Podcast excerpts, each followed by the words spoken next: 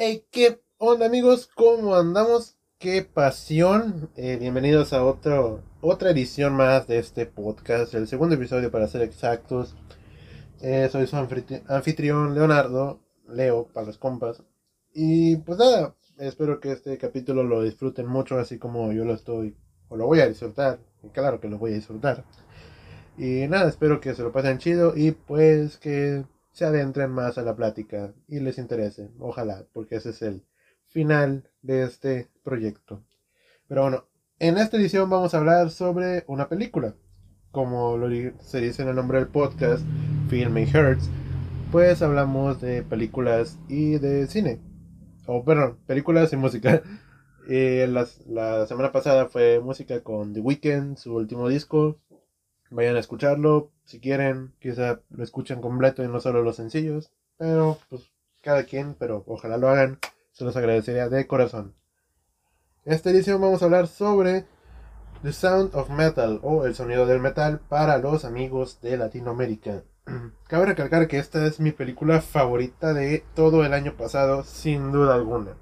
Y en este episodio vamos a tratar de desglosar tantito, o como lo se pueda, sin dar spoilers, ojalá. Pero no creo, no, no, no va a haber spoilers, no se preocupen por eso. Pero vamos a desglosarla y la platicaré con ustedes. Y si les gusta, pueden verla, está disponible en Amazon Prime. O ya saben, el santo patrono de todos los que no tenemos servicio de streaming, Cuevana, la 3, en especial, porque tiene la versión subtitulada en español, con audio original. Bueno, Sound of Metal originalmente es una película del 2019 pero porque se estrenó el año, hasta el año pasado. Bueno, se estrenó en 2019, pero en la ronda de festivales. Esto quiere decir que eh, la película se terminó de grabar, se editó, se proyectó, etcétera, en festivales únicamente. ¿Para qué? Para que cuando los directores quieren que su película esté más certificada, por así decirlo, no sé si han visto en los pósters de películas que traen alrededor como un tipo no, no sé, ay, no me acuerdo el nombre. Ah, ¿cómo se llama? Ah, se me fue el nombre, pero traen como un tipo logo del, del festival al que asistieron o compitieron y pues ganaron en la mayoría de los casos. Por ejemplo, y si ganan, pueden ponerlo oficialmente en la portada o el póster de la película como festival, etcétera, ganador, así. Eh, y así estuvo creo que en varios festivales. Y creo que ganó en TIFF si mal no recuerdo, en la portada sale. Pero un ejemplo de lo que se puede hacer con estos cositas que se les puede poner al logo oficialmente del que participaron en un festival es el logo, el, perdón, el póster de la película Hair del 2013 donde sale Joaquín Phoenix que se enamora de una realidad, de una, de una inteligencia artificial que si lo buscan, eh, Hair, eh, póster, logos de o Hair Poster, vaya, es uno donde él está caminando como con los brazos cruzados de rojo y se le ve, eh, no, está, está grosera la cantidad de logos de festivales que tiene esa póster de película y la película es muy buena y ojalá la toque en un siguiente episodio.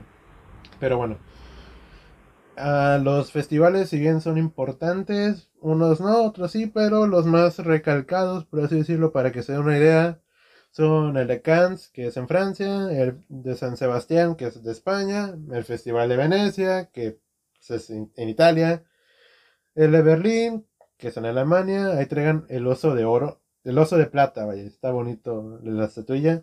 Y claro, en Sundance, en Estados Unidos. Y aquí en México sí tenemos nuestro chido festival de cine, que es el Festival Internacional de Cine de Guadalajara, que ah, proyectan películas tanto del país como de extranjeras y a veces sacan joyitas muy bonitas. Mm, bueno, la película es dirigida por Darius Marder, el DHA de los gringos. Que su último trabajo fue The Place Beyond the Pines. En esta película sale Ryan Gosling y Ryan Gosling sale todo tatuado. Se ve bien badass, pero se ve chido. Y también sale Bradley Cooper, el de ¿Qué pasó ayer? Si mal no recuerdo, ese mero. Y también, también tiene buenas películas Bradley Cooper. por sí solo como francotirador o incluso Star is Born, que no es de mi gran agrado, pero lo hace bien él, lo hace bien. Eh, eh, creo que es su primer debut como director de Darius, porque The Place Beyond the Pines fue guionista y ahorita lo vemos, él es el escritor, el director y creo que tiene que ver algo ahí con la edición, pero no he checado bien. Es actuada por Riz Ahmed. Este actor de, es británico pero con descendencia pakistaní o de Medio Oriente por ahí. Y él ha salido en varias producciones, tan, algo mm, indie, o sea, independientes, no tan remarcable. Ya fue como hasta el 2014 que salió Nightcrawler en la película del reportero que hace Jake Gyllenhaal, que es una bestialidad de película muy buena. También ha salido en Venom, que es el enemigo de Venom, que es interpretado por Tom Hardy. En Star Wars Rogue One, que es la mejor de todas las series de películas que nos ha traído Disney, Lucasfilm sobre ese universo de Star Wars. Rogue One es un peliculón y el final es uff. Y también ha salido en una miniserie. La más conocida es The Night of. Es de HBO, es impresionante.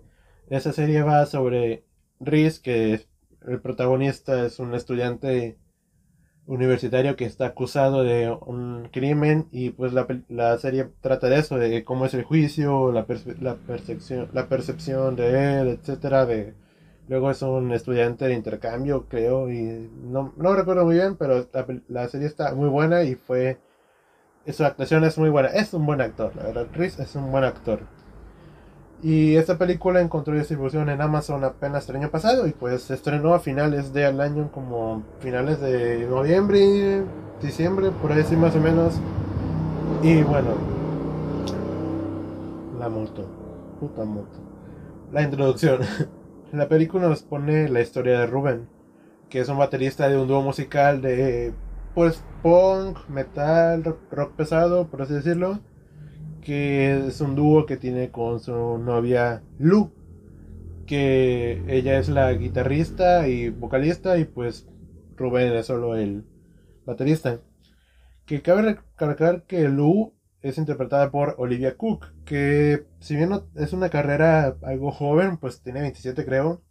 Ella ha salido en Bates Motel de esa serie donde sale Freddie Hickmore, que es el The Good Doctor. Es buena serie. Y también ha salido en Ready Player One.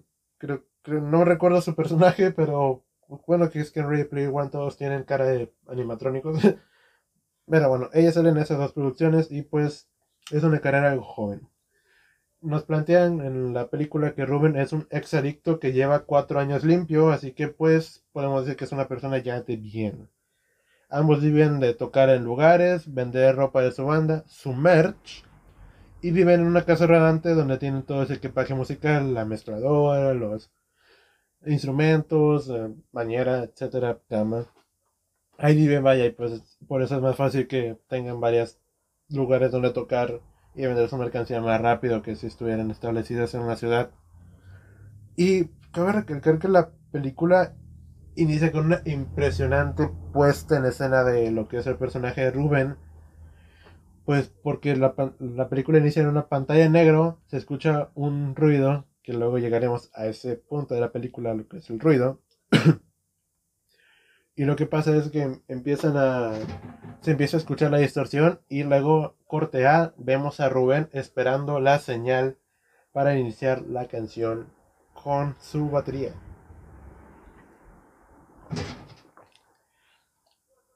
Y mientras va avanzando la, el inicio de la canción, Rubén eh, sigue la señal y empieza a pegarle a la batería como una, una total bestia. Platillos, bombo, el tambo está casi pegándote en los oídos cuando empiezas a escuchar el intro. Pum, pum, pum, los, todos son caos, muy genial. Y si lo escuchan con audífonos es un goce total. después corta a una mañana normal. Rubén se levanta de la cama, pone a pone café, luego se hace un licuado y, y después pasa la, un, un día normal. Y en una escena escuchamos por primera vez ese indicio de sordera. Ese indicio de sordera. Un pip de ese pi molesto momentáneo, pero se escucha. Y pero lo deja pasar y ya después pasa el show de esa noche y otra vez corte A, Rubén se levanta, pero intenta hacer todo lo que hizo, pero se da cuenta que no oye nada. No oye nada, de plano, no oye nada. Todo es un... Uno como espectador se siente en shock, incluso con él, porque de todos los ruidos anteriores no escucha nada, es un vacío hueco impresionante. Y de esa manera empezamos este viaje acompañando a nuestro protagonista en esta epopeya, nuestra odisea de alguien que no puede escuchar bien ya. Mm, hay puntos a recalcar en esta película que me gustaría tocar y pues empezaremos con el tema de las adicciones. Como bien lo hemos presentado, Ruben es un exadicto y también en cierto momento se nos presenta que Lu, que es su pareja, tiene indicios de que antes practicaba la autolesión, pues hay varias heridas en sus muñecas. Y nos podemos dar a lo largo de la película, nos podemos dar cuenta a lo largo de esta película que Rubén suple esa necesidad de una adicción con una sustancia a una relación con lo que es Lu. Nada que ver con una pareja tóxica de nada, sino que se ve, se siente que ellos, se, como se conocen desde hace tiempo, llevan una relación establecida desde, hace años, se tienen una, un cariño y un amor de dos personas que simplemente cometieron muchos errores o estaban pasando por malas circunstancias y como se quieren y se aman, pues se, se nota en la relación y la química que los dos actores tienen, de que se llevaron muy bien y pues que ambos como personas tratan de crecer, de florecer. Obviamente sin romantizar de que ambos hayan tenido adicciones o problemas de autolesión, etc. Y eso es un muy buen punto para empezar la película porque empezamos simpatizando con ellos de más que nada. O sea, ellos son los únicos dos personajes que vemos a lo largo de los primeros 10, 15 minutos y es, empezamos a simpatizar bien y ya es un buen punto para la película, aún así iniciando. También se toma en cuenta la abstinencia. Es bien sabido que un adicto nunca deja de ser un adicto, sino que se pega a algo que le hace bien. Un aporte, pasatiempo, o incluso un trabajo, o un método por el cual pueda seguir adelante y dejar de lado esas adicciones o esos estilos de vida que le estaban haciendo mal. Lo que podemos ver en esta película es la necesidad de Rubén por volver a todo eso que hace que su vida tenga un propósito, la música, la batería. A lo largo de la película pasa por etapas de alguien en recuperación de adicción, la negación, la ira, la negociación, la tristeza y por último la bella etapa de la aceptación. Cabe recalcar que esta película como toma elementos de la comunidad y de personas que sufren, pues sí, discapacidad auditiva, tratan de resaltar más que nada a las personas de una comunidad sorda. ¿Por qué? En un punto de la película, uh, Rubén llega a una comunidad apartada de sordos que creo que son rehabilitados, por así decirlo, porque también tenían adicciones o, algo así. Pero pues todos ellos son sordos y pues a él, a él lo llevan a esa comunidad para que pueda convivir y aprender a qué pedo con lo que le está pasando. Y este es el proceso que vamos a ver por más de hora y media, casi hora quince, de cómo Rubén se intenta adaptar a su nuevo ambiente. Y aparte lo bueno de esta película es que te dejan claro que no vas a estar llorando, llorando cada acostado en tu, en tu cama porque el personaje se la pasa petaleando o lamentándose cada dos minutos. Sino más es un retrato, un retrato de la vida como es para las personas que sufren de esa discapacidad. Y aquí nos presenta un punto más importante que es el personaje de Joe, que es interpretado magistralmente por este actor llamado Paul Racy, que si bien no es sordo en la vida real, pero en la vida real es hijo de padres sordos. Y eso le suma un plus de credibilidad y de empatización increíble a su personaje cuando se le asignan tareas a los miembros de la comunidad, porque es un trabajo en equipo, todos tienen que, no sé, sacar la basura, hacerle comer, no sé, limpiar campos, etc. La primera tarea que le dan a Rubén es cómo aprender a ser sordo.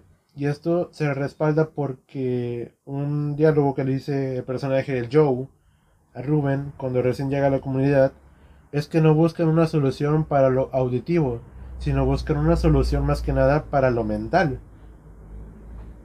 Pues no requieren un cambio y volver a lo mismo de su vida de antes, sino aprender a vivir en paz con ellos mismos a pesar de su discapacidad y eso es muy humano y muy bonito porque no son personajes santos incluso el personaje yo creo que era un excombatiente y con adicciones y etcétera y son personajes que han cometido errores y lo saben y solo buscan paz como lo he dicho antes para no entrar en, y para no entrar en más detalles en lo personal hay una frase que me dejó marcado y la dice el personaje de Joe a Ruben casi al final de la película. Esto no tiene ningún contexto de spoiler, no se preocupen. Dice, tienes razón, el mundo sigue moviéndose y puede ser un lugar cruel. Pero para mí esos momentos de quietud, ese lugar es el reino de Dios y nunca te abandonará. Obviamente esto sin caer en el aspecto religioso meloso de, ah, la salvación, no nada. Es una frase muy acorde y muy buena en lo que yo puedo resumir la película. Ahora, el sonido, el bendito sonido de esta película. Algo de lo cual se apoya este filme en todo momento, que incluso llega a ser un personaje más de la película, es el sonido. Aparte de las increíbles actuaciones que tiene, la mezcla de sonido y el sonido, que van a decir, oye, pues ¿cuál es la diferencia entre sonido, edición de sonido? La... Son dos fases, más que nada, que llevan a un proceso de la grabación. La primera es grabar el sonido directo en el rodaje, tanto como los diálogos, los diálogos, ambientes y los responsables son el jefe de sonido, el microfonista, ese vato que vemos que se la rifa en todas las producciones que está sosteniendo el micrófono, ese es el sonidista y el auxiliar de sonido que es el que está checando que suene bien, que no haya ruido blanco, etc. Y esta fase corresponde a lo que es la mezcla de sonido o mejor edición de sonido en no, mejor mezcla de sonido en los Oscars. Esa nominación. Después viene el montaje sonoro, en el que se edita todo lo que se grabó y se añaden ambientes y efectos de sonido o atmósferas. Hay videos en YouTube, creo, de personas que se dedican a regrabar algo para que suene bien. Por ejemplo, en el club de la pelea, no sé si lo ubiquen, obviamente pues se, dan de madrazos y algo que hicieron para que sonara más realista es que compraron bultos de carne para los sonidistas y adentro les metieron, no sé si eran nueces o algo, y cuando había peleas sincronizaron los golpes con el pedazo de carne con las nueces y pues suena algo rompiéndose, vaya, un golpe con algo rompiéndose. Y en la película está muy bien realizado esa mezcla de sonidos. Y además que en esta parte trabajan con el músico para la incorporación de la suya, o sea, la banda sonora, etcétera, que vamos a poner este pedacito del score aquí, etcétera. Y estos son los que se encargan de, más que nada, de que suene todo ambientado y bien en la película. Y esto es más que nada en los Oscars se le conoce como edición de sonido o sonido. Explicado esto ya, el sonido hace más importante la experiencia para el personaje y para uno como espectador en esta película. Pues aparte de la gesticulación y lo físico que se puede llevar a cabo con Riz Ahmed y todos los demás actores, nos podemos poner en los oídos de Riz en específico, del personaje de Ruben. ¿Por qué? Porque al escuchar su percepción de los sonidos, acciones y ambientes que lo rodean, escuchan la veanla con audífonos, por favor. Vean esta película con audífonos, no se van a arrepentir, créanme. Escuchar esto con audífonos es la mejor experiencia que te puede ofrecer la película. Un viaje más que visual es estar acompañando a Ruben en su audición. Desde el inicio que les comentaba, lo primero que te da la película es eso, sonido. Es una pantalla en negro y empieza con sonido, que es la distorsión de la guitarra del concierto en el que están la pedalera a tope, sonando de forma agresiva y descuidada, como si estuvieran afinando hacia mitad de que van a cambiar de canción. Y ya es donde después se, introduce Roman en la batería. Algo para recalcar es que Riz Ahmed aprendió por seis meses batería para esta película. E incluso usó unos tapones auditivos que se los pones en el oído y estos producen ruido blanco Em, para que se den idea, el ruido blanco viene siendo como cuando abres Among Us, el juego. Abres Among Us y suena como en el lobby, espera, suena como un tipo sonido, no sabía cómo describirlo, pero ambiental. Pero ese se le diría sonido blanco de cierta manera. Si quieren escuchar algo parecido, pongan en YouTube uh, sonido blanco, etc. Y que tapaban 100% el, su canal auditivo, que decía el, mismo actor que ni siquiera podía escuchar a veces su misma voz saliendo de él y solo podía escuchar las vibraciones que tenían sus cuerdas vocales o golpes fuertes, pero demasiado fuertes. Y mis esperanzas para la película. Paul Racy, que es el personaje de Joe que les he comentado, ha estado nominado y ha ganado varios premios a mejor actor secundario en festivales y en asociaciones de críticos de sí, de cineastas, pero no lo nominaron para los Globos de Oro en esta categoría, lo cual me enoja, así como también esté nominado The Royal Lindo o del Roy Lindo por esa película de Spike Lee que es The Five Bloods que está en Netflix, que es una gran injusticia que ambos no estén porque wow, qué, qué, qué actuación de ambos dos. Pero lo bueno es que Reese sí está nominado a Mejor Actor en los Globos de Oro. Y esto le abre las puertas a que esté en los Oscars como Mejor Actor Principal. Mm, ah, como a Paul Racy lo dudo porque pues no estuvo en los Globos de Oro y eso dificulta bastante que él esté. Pero pues puede haber sorpresas. Ojalá si lo nominen porque la verdad el señor hizo un gran trabajo y se lo merece. También creo que puede ser nominada Mejor Guión Original, que es muy bueno y tuve la oportunidad de leerlo. Es muy conciso. Por ejemplo, hay una descripción, en el guion viene descripciones de escena. Viene Rubén, se levanta, hace un licuado, se mete a bañar, pero no oye. O sea, se lee como algo muy sencillo, muy me, pero como está representado visualmente y auditivamente en la película ya es un boom. O sea, es un guion que se supo manejar muy bien y es escrito por el mismo director, así que creo que le daré algo de mérito más a esta persona, que es el director. Y también, esta de plano sí, tiene que estar nominada y tiene que ganar, que es a las dos, dos ediciones de nominación que les decía. Edición de sonido y sonido. Si no gana, sería algo vergonzoso para la academia incluso porque es que es que está más que claro, más que claro que tienen que ganar en edición de sonido y sonido. Por favor, mírenla. Y mi calificación final para The Sound of Metal es un 10 cerrado, limpio y más que bien ganado. Por favor, denle oportunidad a este trabajazo que nos da Amazon por favor, dénsela. Y nada, amigos, eso fue este episodio por el día de hoy. Es más o menos de la misma duración que el anterior, tantito menos. Pero espero que les haya gustado. Y nada, ah, pueden seguirme en mis redes sociales. Bueno, Instagram, que es Leo es o Leo Espinosa. Y nada, um, síganme para más, más episodios semanalmente. Voy a tratar de subirlos un poquito más antes, hace menos días, pero cada semana tienen por seguro que hay un episodio del podcast. Y nada amigos, espero que tengan un muy buen día, tarde, noche, madrugada, etcétera. Sea cuando sea que estén escuchando este proyecto muy bonito.